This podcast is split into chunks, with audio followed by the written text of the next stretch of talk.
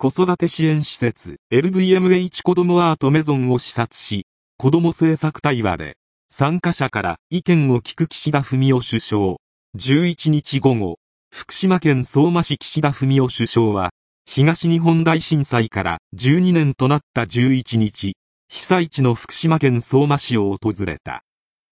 Japanese Prime Minister Fumio Kishida visited Fukushima Prefecture on Saturday, the 12th anniversary of a huge earthquake and tsunami that mainly hit the Tohoku region of northeastern Japan.